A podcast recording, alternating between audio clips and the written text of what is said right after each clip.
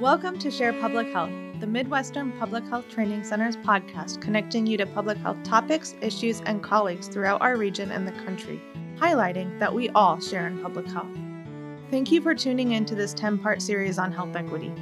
Over the course of this series, we will discuss a broad range of topics connected to health equity.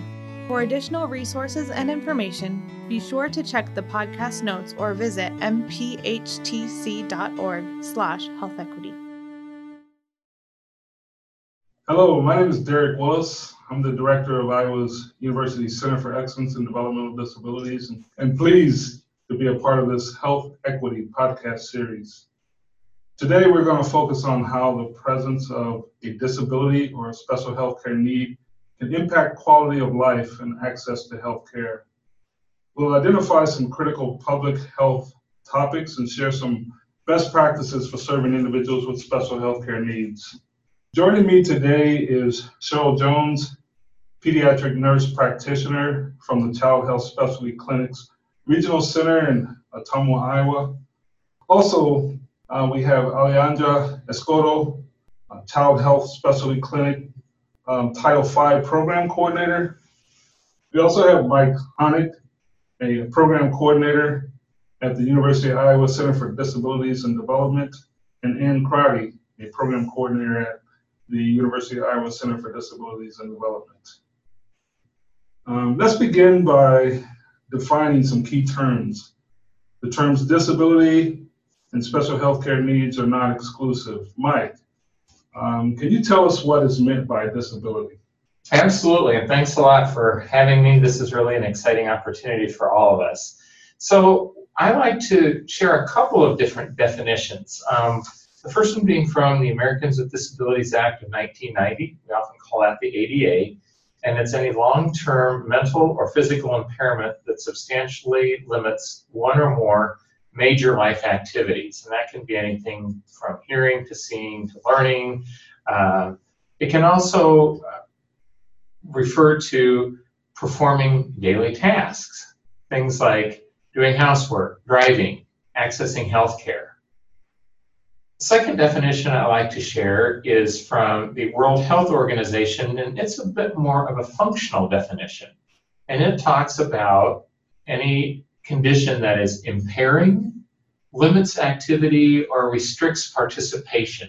So when we talk about impairing, we're talking about actual impairments uh, in a person's body structure or function or perhaps um, could also be mental functioning. So it could be an intellectual disability, could also be um, a mental illness.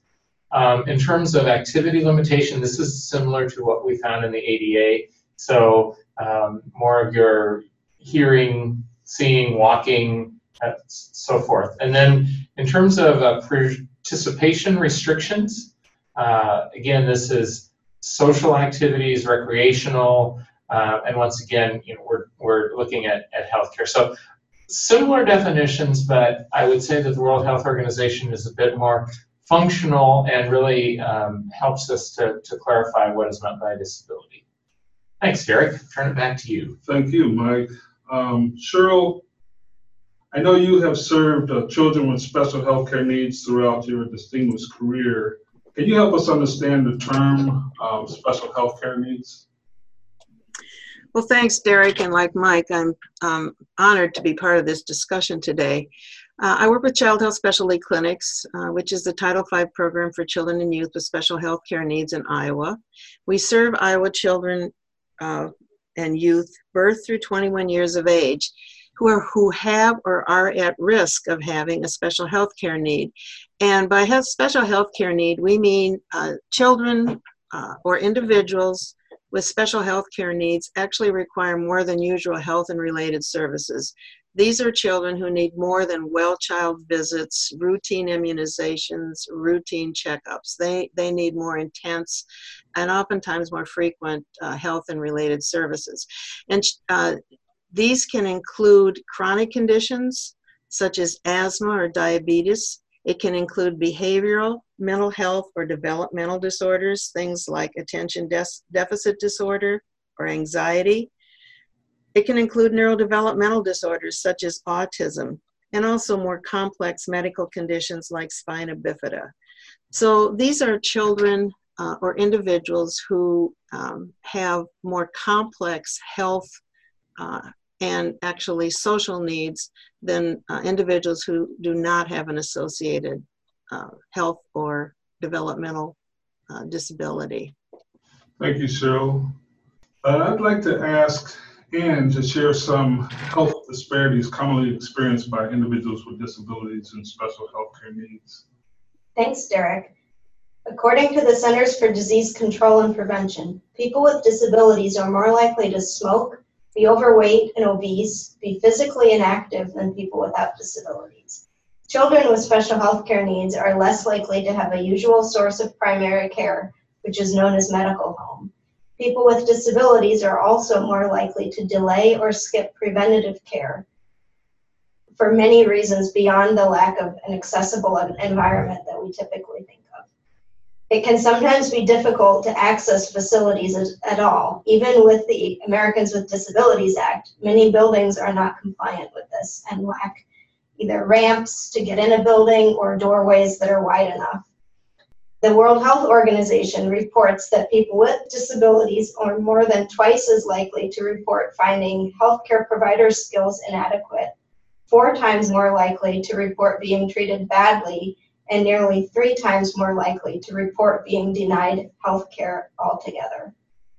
Clinics may not have accessible equipment like exam tables for pap smears or mammography machines, which means that people with disabilities are often diagnosed at later stages or not at all. This impacts health and quality of life. Thanks, Ann. And I guess as we look at uh, the experiences of persons with disabilities in the U.S. today, I think it's important that we look back at disability history or the progression of disability rights movement. Um, can we take a few minutes to talk about the history of, of treatment of people with disabilities? And, and maybe Mike, could you could you start us off with that? Yeah, I'll start off, and then Cheryl, I, I really invite you to jump in, and really anyone. This is this is meant to be a dialogue, and, and we um, it's, it's, not necessarily the most pleasant subject, but uh, you know, we, I do think we need to, uh, for those that may be unfamiliar with disability, we need to look back, and, and there actually is documentation of treatment and attitudes for people with disabilities back BC. But I think for purposes of uh, this podcast, we're going to start in the mid 1800s in the United States when um, large institutions uh, different shapes and sizes began to be built to warehouse people with disabilities. Um, along with that came terminology such as imbecile, insane, idiot. Um, we're doing this podcast from Iowa City, and I've recently gotten involved with a project where they're really trying to understand the history of a place that at one time was called the Johnson County Poor Farm. It's out on the west end of, of town. And I had the chance to go visit and from about 1860 to 1880, people were actually housed in these jail cell type structures. The uh, people who were uh, eventually moved from those structures into uh, other types of facilities. And just to give you a sense of what happened, and what how uh, primitive and how disgusting these places were, they were later used for livestock. So, you know, we can see how people with, with disabilities were viewed. Um, in the early 1900s, we began to see something, another movement come into being, and that was called the eugenics movement. This was an attempt to really create a, a master race, a cream of the crop kind of a thing. And people with disabilities in one Indiana law were referred to as confirmed idiots and imbeciles. Uh, there was a Supreme Court ruling on this case, and I, am going to read it just because I, I, I, want people to see how blatant this these attitudes were. It was a ruling issued by Justice Oliver Wendell Holmes, and in, in part it read, It is better for all the world if instead of waiting to execute degenerate offspring for crime, or to let them starve for their imbecility. Society can prevent those who are manifestly unfit from continuing their kind. Three generations of imbeciles are enough. So things slowly, fortunately, began to change, and uh, with the return of vets after World War I, there was uh, a move to provide rehabilitation, and for the first time in history, funds were set aside to support individuals with disabilities, although that term was not used at the time, to go uh, to go back to work. And so, in the very early 1920s, we had funding for that purpose, and, and that eventually uh, became our the program that we now know as vocational rehabilitation. The Social Security Act, which was signed by FDR in 1935, also uh, was a step in the right direction because it did provide a means ultimately for some people who just are not able to work part-time or full-time because of their disability to have access to some funds. So along with the history, Derek, you mentioned something called the disability rights movement. And many people today still, you know, you may have heard of civil rights, women's rights. Not a lot of people are familiar with the topic of disability rights or the term disability rights movement. But it definitely has existed and it continues to exist. I like to think of it the first the first uh, real move in that direction was the organized blindness movement. Jacobus tenBroek in the early 1920s uh, formed an organization called the California Council of the Blind, which later, later became the National Federation of the Blind. And like all organizations in this, this type of movement, it was the first organization that was really that was led by the individuals who were the disenfranchised groups. In this case, people who are blind. So moving on for a few years into the early 1930s, we see another organization forming. It was called the League for the Handicapped, and yes, in, in today's terminology, that wouldn't be accepted, but keep in mind that was over 70 years ago. And this was an organization primarily of people with physical disabilities who staged a lengthy protest, a nine-day sit-in, because uh, the WPA, the Works Progress Administration, designated the people with disabilities request for employment as PH, physically handicapped. So they were they were singled out immediately, and that obviously led to some led to discrimination. Uh, they're moving forward into the 50s. Vets and people with disabilities began something called the barrier-free movement, establishing standards for uh, barrier-free buildings, which laid the groundwork for the Rehab Act and the ADA, which we're going to talk about a little bit more uh, shortly. So the last three quarters of a century has really seen a boom in this area of the disability rights movement.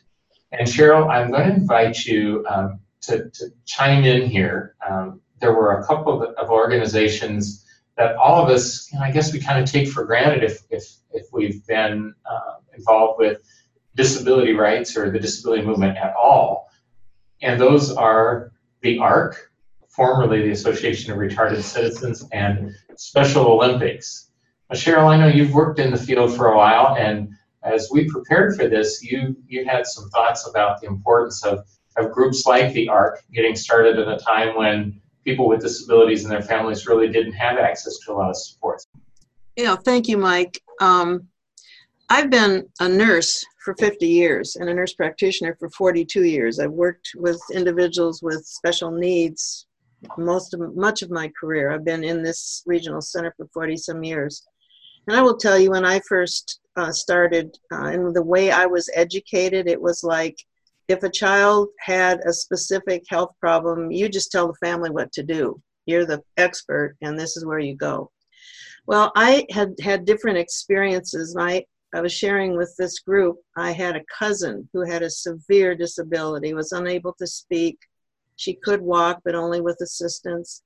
Um, and my aunt and uncle being actively involved in ARC of Iowa back in the uh, late 50s, early 60s, all they wanted was for their daughter to be able to go to school. And that wasn't allowed a child with that degree of disability could not go to school. My mom helped take care of her at home, but my aunt and uncle fought for that and finally got that her she never got to go to school. but when other children were able to, it was such a victory for them. So I see ARC of Iowa, that's been my experience with the state ARC, uh, has been um, so so positive. The other thing, uh, and I know Mike, you're going to talk some about this, was Olmstead, um, the Olmstead ruling, and how it went about in Iowa. You know, it was to to ensure that folks would be able to um, to to have access to services in their community, uh, not what you were talking about with institutions and things. And we were fortunate in Iowa in early, in early 2000, Governor Vilsack designated the Iowa Department of Human Services as the lead agency to respond to Olmstead. And then in 2003, he existed, ex, uh, issued an executive order saying Iowa state agencies have to identify barriers to community living posed by their policies and programs and develop plans to remove them. So those were important things. Now, you know, are there still issues? Of course, there are still some issues, but I do, I do see movement.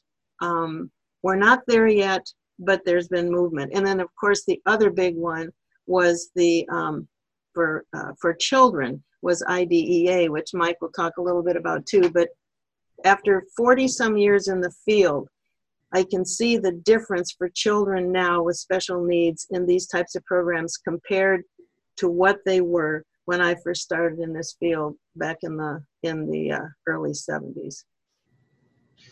Well, thank you, Cheryl, and you know I, that is a perfect segue because just going back and touching briefly on the history, because I think Olmstead, yours, and, and IDEA are so important and really set the stage for people having community-based options. Um, you know, one, one other thing I did want to mention briefly was the establishment of uh, Centers for Independent Living. Uh, the first one was uh, begun in 1972. It was uh, formed by Ed Roberts, an individual polio survivor who actually was in an iron lung and uh, he had been deemed too disabled to go to college, and then he was deemed too disabled to go to work, and he ended up starting an independent living center, uh, which was led, or should say, governed and staffed by a majority of people with disabilities, and that that to this day. Uh, that is a requirement of these organizations. They're community-based. They are not places where people go to live, but they provide a variety of, of services in the community chief among them being advocacy and this whole idea of moving away from the medical model in which the person with disabilities was blamed for uh, inaccessibility and, and the burden was on the person with a disability. And now with this, with the establishment of independent living centers, there was really a move toward making the environment more accountable. And quick on the heels of that uh, was the Rehab Act of 73, uh, which made it illegal for state um, agencies or federal agencies, public universities, um, and other public institutions receiving any sort of federal funding uh, to discriminate against people with disabilities. So uh, we had that going on, and, that, and as Cheryl mentioned, the what at first was called the Education for All Handicapped Act, it eventually uh, was renamed Individuals with Disabilities Education Act, which required free and public, free and appropriate public education uh, for all. So we see in the 70s all of these moves forward for uh, leading to things like the Olmstead decision. Uh, I'd like to mention one more of, of these precursors, and it, it actually happened in 1983, and it was the establishment of the Home and Community-Based Services, or HCBS program.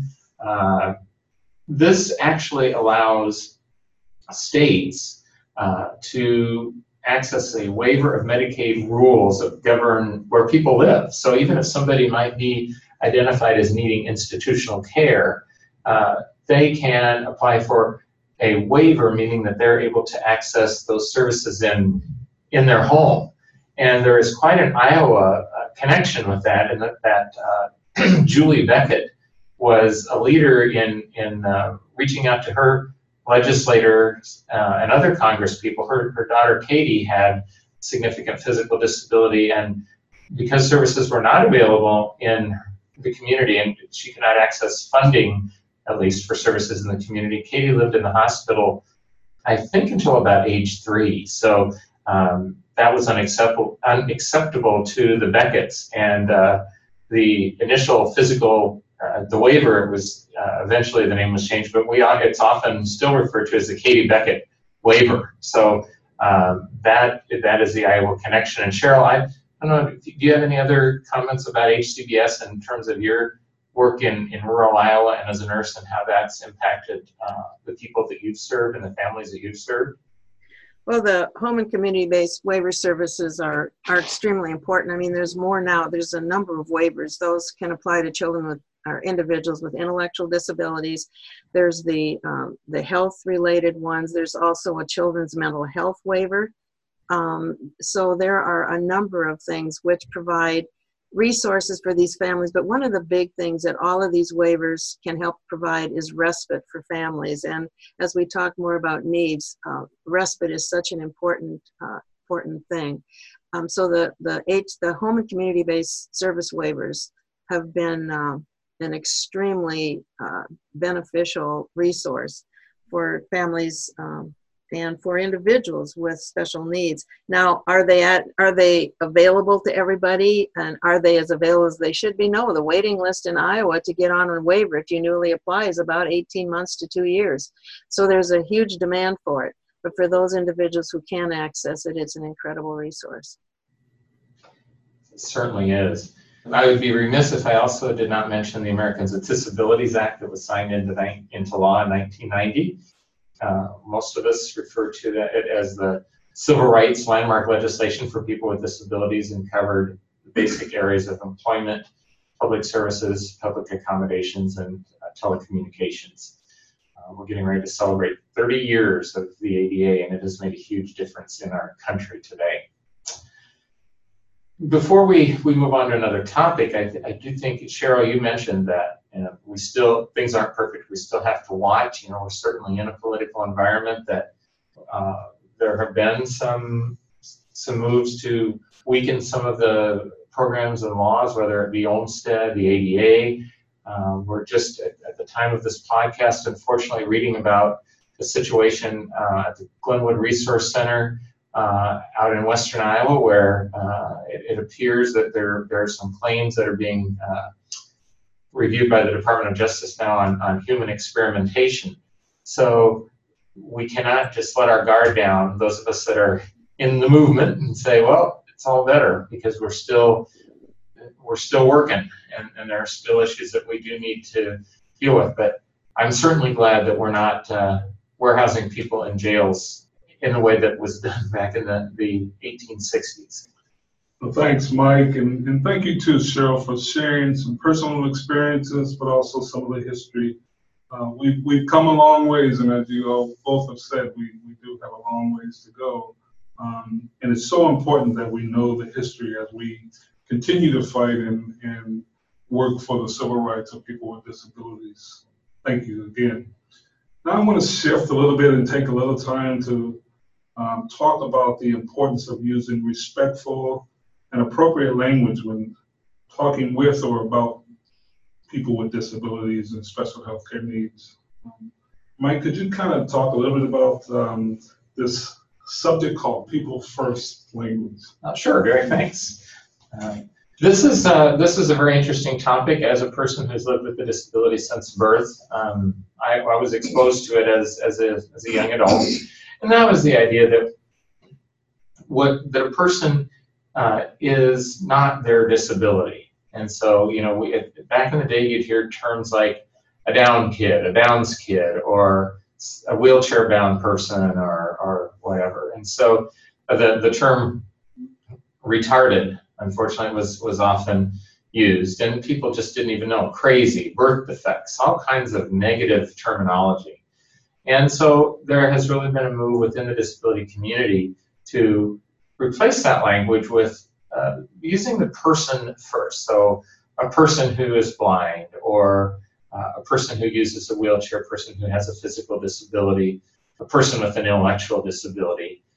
What's very interesting to me now is that there is, be, as happens in any movement, there is a, a shift again, and that there are a number of groups who really do want to put their identity first. We have a disabled student group on campus, and many of them, when they write about themselves or their activity, put the word disabled first.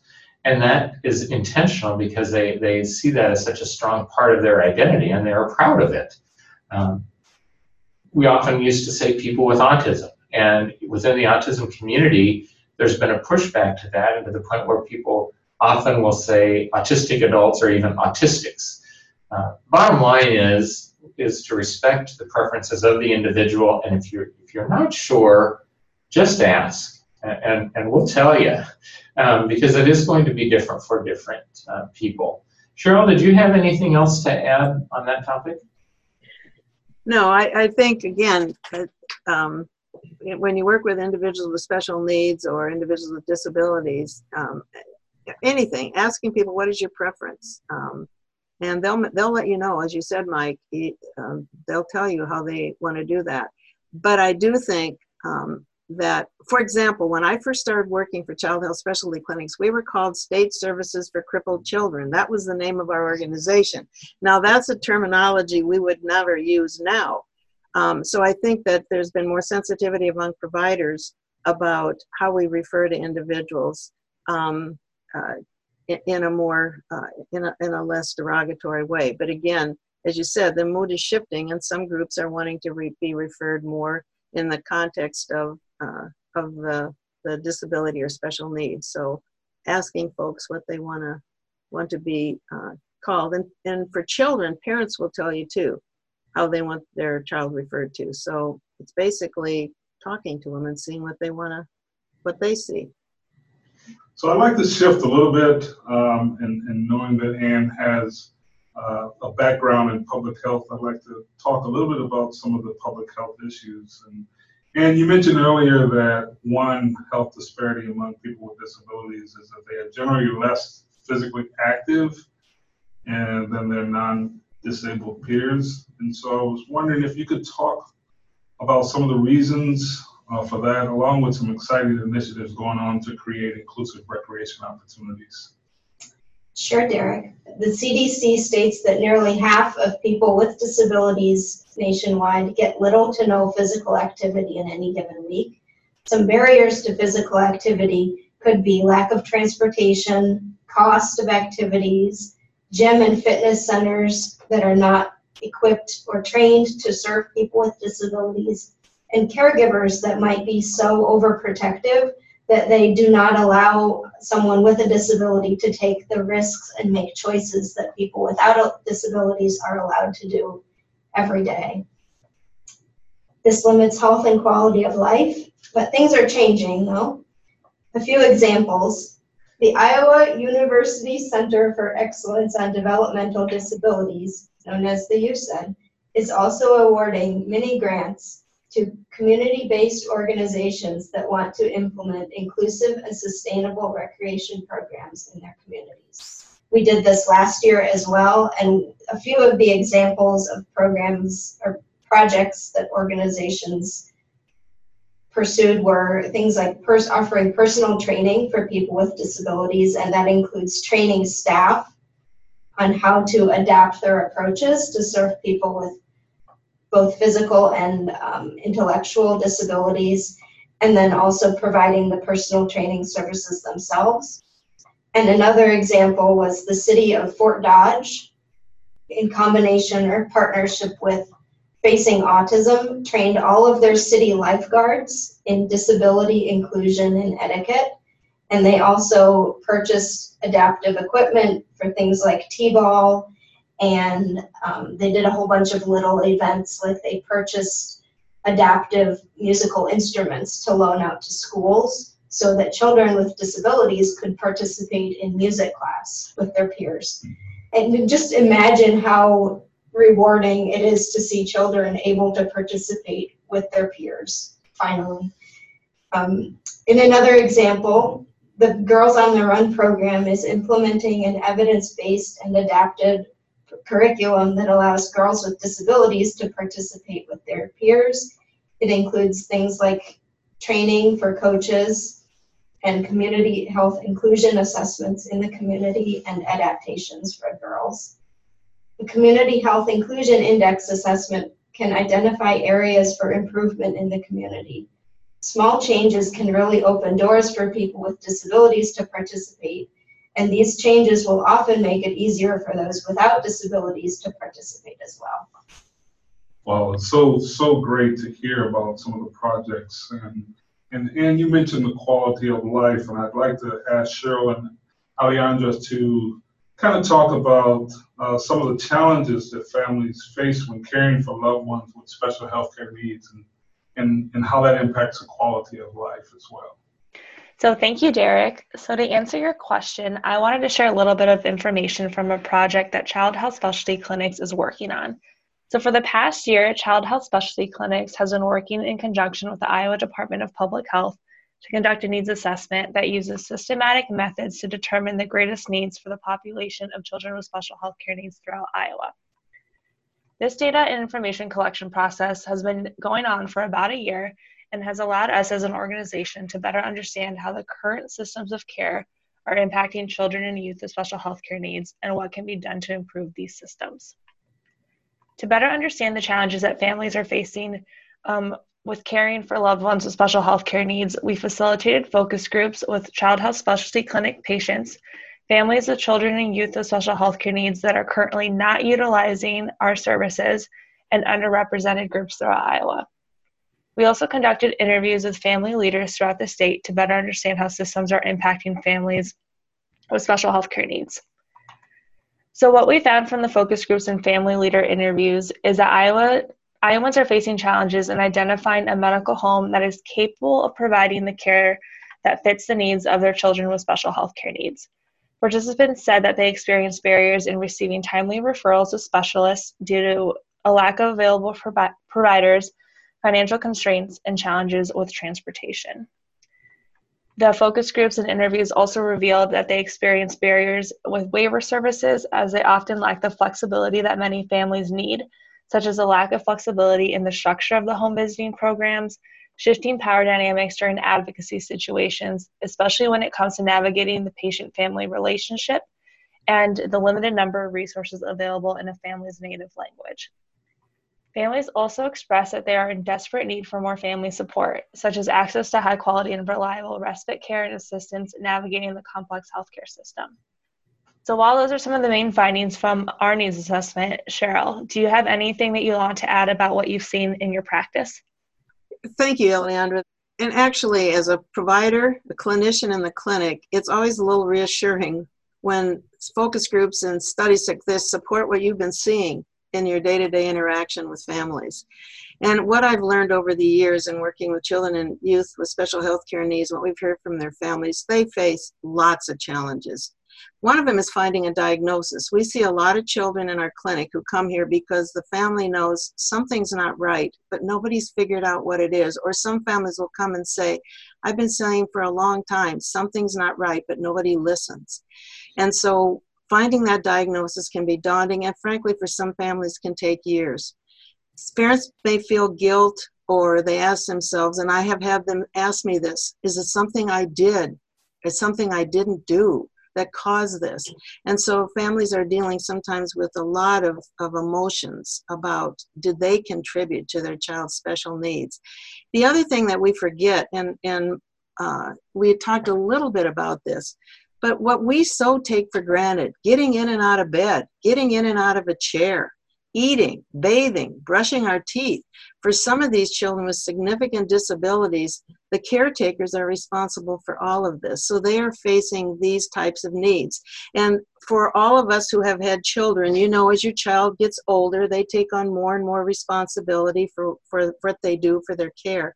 For some children with significant disabilities, um, they don't move on to those uh, more increased uh, um, autonomy in this. The other thing we sometimes forget about uh, challenges for families is the needs of the siblings without a, a, special need or without a disability. And these kids can take back seats sometimes to the needs of the child with a disability because necessarily some of these children have very serious health uh, and developmental issues. And so their needs are, are front and center, and sometimes the siblings um, kind of take second. Uh, take a back seat to this. Also, some of these children um, help with childcare or caretaking very young. But one of the things that's impressed me about the siblings of the children I see with special needs is how caring they are for their sibling with a special need. And the other phenomenon, I've seen, because I've been following some of these kids up through adult life, is how many of these siblings go into the helping professions. They go into medicine, they go into nursing, they go into social work, they go into therapy. They are helping. They often go in, and it's it's an impressive thing I've seen. One of the other phenomena I've seen with some of these families is the parents focus very much on the health and well-being of their child, but they don't take real good care of themselves. And so some of them have not had the kind of health care they should have either, so they tend not to focus on their own health. These families can experience social isolation. Now, I think it's getting better over the years as we've done more and more effort to integrate children and families with special needs into the community, but can still be an issue. And so isolation can be a problem.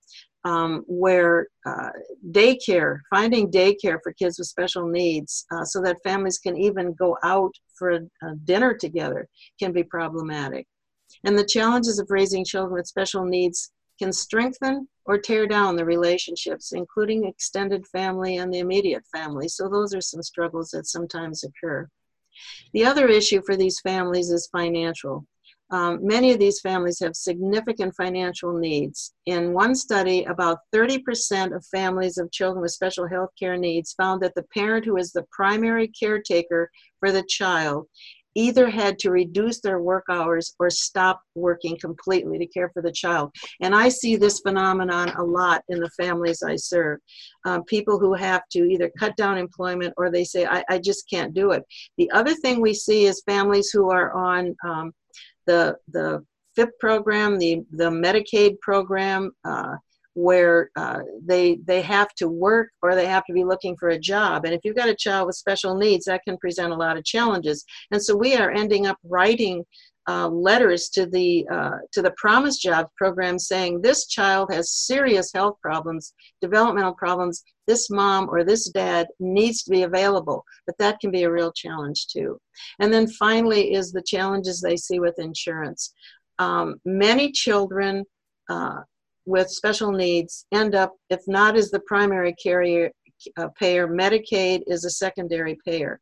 And the um, challenges of what insurance will or won't pay for for these families, prior authorizations are required for so many things.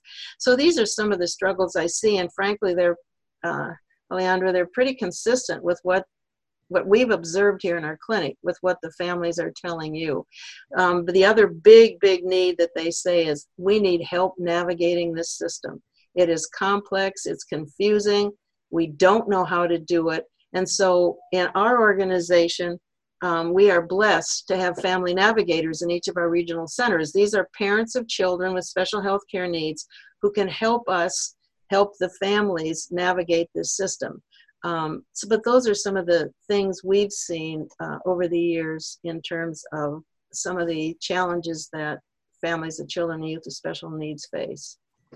Alejandra and, and Cheryl, thank you for uh, helping us understand some of the quality of life issues and some of the things that our families do experience. Um, I also am grateful for the needs assessment because that really kind of helps us as practitioners know where the, the, the true needs of families and, and, individuals with lived experiences. And so, and I know through some of our work, we've learned that transition uh, is a major issue as well. And I would wonder if you could speak a little bit about transition, particularly around the transition from pediatric to adult healthcare, um, as it seems to be a hot topic across the country and here in the state of Iowa as well. So if you could talk about some of those factors that make this such a big challenge, uh, Alejandra and Cheryl. Okay, thank you, Derek, and I'll ask Alejandra this to um, speak to to this. But transition is actually one of the priorities we have, uh, one of our Title V priorities um, in terms of transition of children from the pediatric to the adult care system, children and youth with special needs. Now, there's a big difference between the pediatric system and the adult care system, uh, if you will. Um, it's what what healthcare transition is it's the process of changing from a pediatric to an adult model of healthcare and there's significant differences between those two models in pediatric care it's family oriented and relies on significant parental involvement. Now, that involvement can get less as the child gets older, especially if they are a normally developing, a typically developing child, doesn't have a lot of medical issues, that the child assumes more and more responsibility. For children with special health care needs, that isn't always the case. Um, adult care is more patient specific and requires autonomous, independent skills of patients. For example, as an adult, my, uh, you know, we call our healthcare provider ourselves, make the appointment, say, I'm, you know, I need to be seen, I need my flu shot, I need this. In pediatrics, that type of care is taken care of typically by the parent. Healthcare transition is important for all youth, regardless of whether they have a health, special health care need or not, so that they can maximize lifetime functioning and well being and really know how to appropriately utilize the healthcare system. Uh, and it's widely accepted that well-timed transition from child to adult healthcare system is specific for each person. Everybody's different, and so you have to modify that. But the process of transitioning care of adolescents with special health care needs is, uh, is a priority that we're seeing, and it also presents some challenges. Um, core elements of healthcare transition for children and youth with, is, is, with special needs include several things. One is that we need to ensure that all young people with special health care needs have an identified healthcare professional who attends to the unique challenges of transition and the needs of those uh, children. And I think it was Anne who talked about the concept of a medical home. This is somewhere where a child, um, uh, an individual goes where that place, that provider can uh, really help to coordinate and see these are your needs and help you plan for that transition. Um, we need a system that knows what the core knowledge and skills required to provide developmentally appropriate healthcare transition services are. And it's not something that we, you know, we all have and know. And frankly, we're just now starting to get more training and education in that area. But what are the things we need to think about when people are um, uh, looking at needing to train uh, to transfer to adult care. And there are some places that are looking at even certification requirements for primary care providers, for physicians, for nurse practitioners, for physician assistants to help us learn that. Certainly was nothing that was ever taught to me in my basic uh, nursing education. Um, over the years, I've gone to different programs to learn this, but I think there's a more of an effort now to integrate that into basic uh, healthcare trainings. The other important thing, and parents have said forever, um, maintain an up-to-date medical summary that is portable and accessible. Parents talk all the time about how many times they've had to give their life story or the child's life story. So looking at the ability to have a portable and accessible um, medical summary that can be shared among the various providers. Now, with the implementation of electronic health records, um, we may have more opportunities to do that in a more an electronic way, but we still aren't quite there yet. The other thing is development of an up-to-date and uh, detailed written transmission uh, transition plan in collaboration with the young people and their families. What are the needs? What are the things you want to work on for transition, and then uh, working with the child and the family on doing that. The other thing, and Anne mentioned this as an issue for individuals with disabilities, that they often don't get the required regular preventive and preventive care. And we see that with individuals with children with special health care needs. Sometimes the routine type of health maintenance that they should get is missed because they're seeing the cardiologist and the neurologist and the orthopedist and whatever, but nobody putting it all together. So we need to ensure that the same standards for primary and preventive health care are applied to adolescents with special health care needs as are with other uh, individuals, and the same holds true for adults when they move into the adult system. And then we need to ensure that affordable, comprehensive, and continuous health insurance is available to young people with chronic health conditions throughout adolescence and adulthood. And Alejandra, I don't know if there were any comments regarding this transition issue when you did some of the survey of families, or if you have anything uh, to to add to this. But um, certainly, those are some of the things we see as we look at transition. Yeah, and to add some of the findings from the needs assessment, on transition to adult healthcare was by far one of the top three things that our key stakeholders identified as a need in Iowa.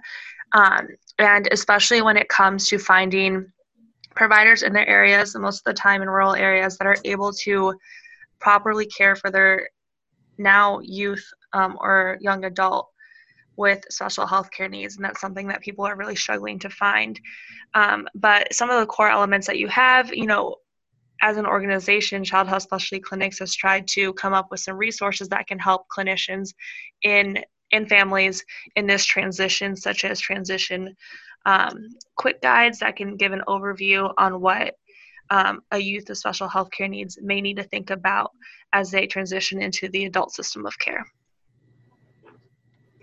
In in child health specialty clinics, um, we do we do st- uh, stress the importance of transition, and we have guidelines for different ages. What do you do at different ages? It comes from Got transition, but we do use it in child health specialty clinics. We start the process at age 12, and people say 12, my goodness.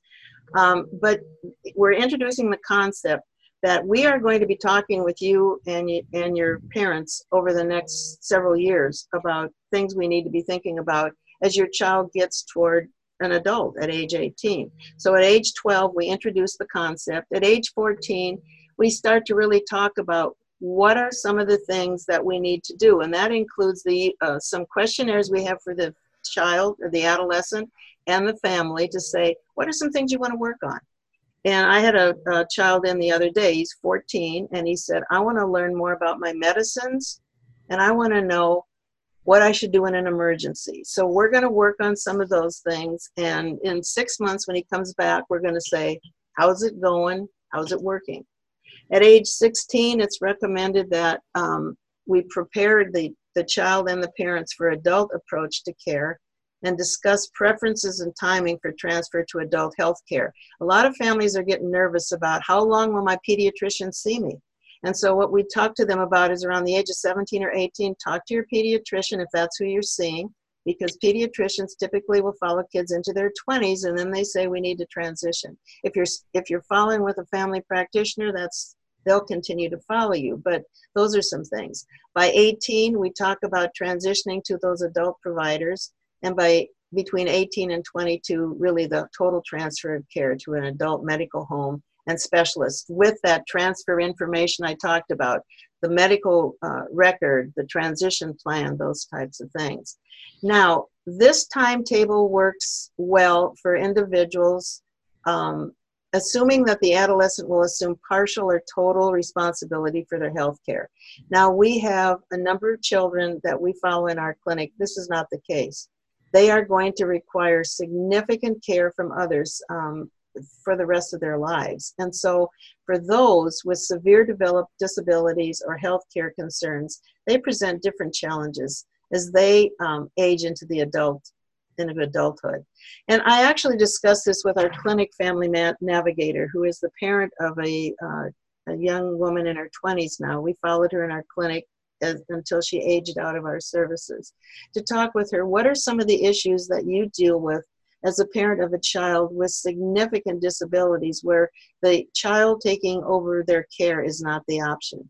And so some of the things she talks about was identifying as an appropriate adult provider who is who really is comfortable in dealing with an individual with this degree of disability.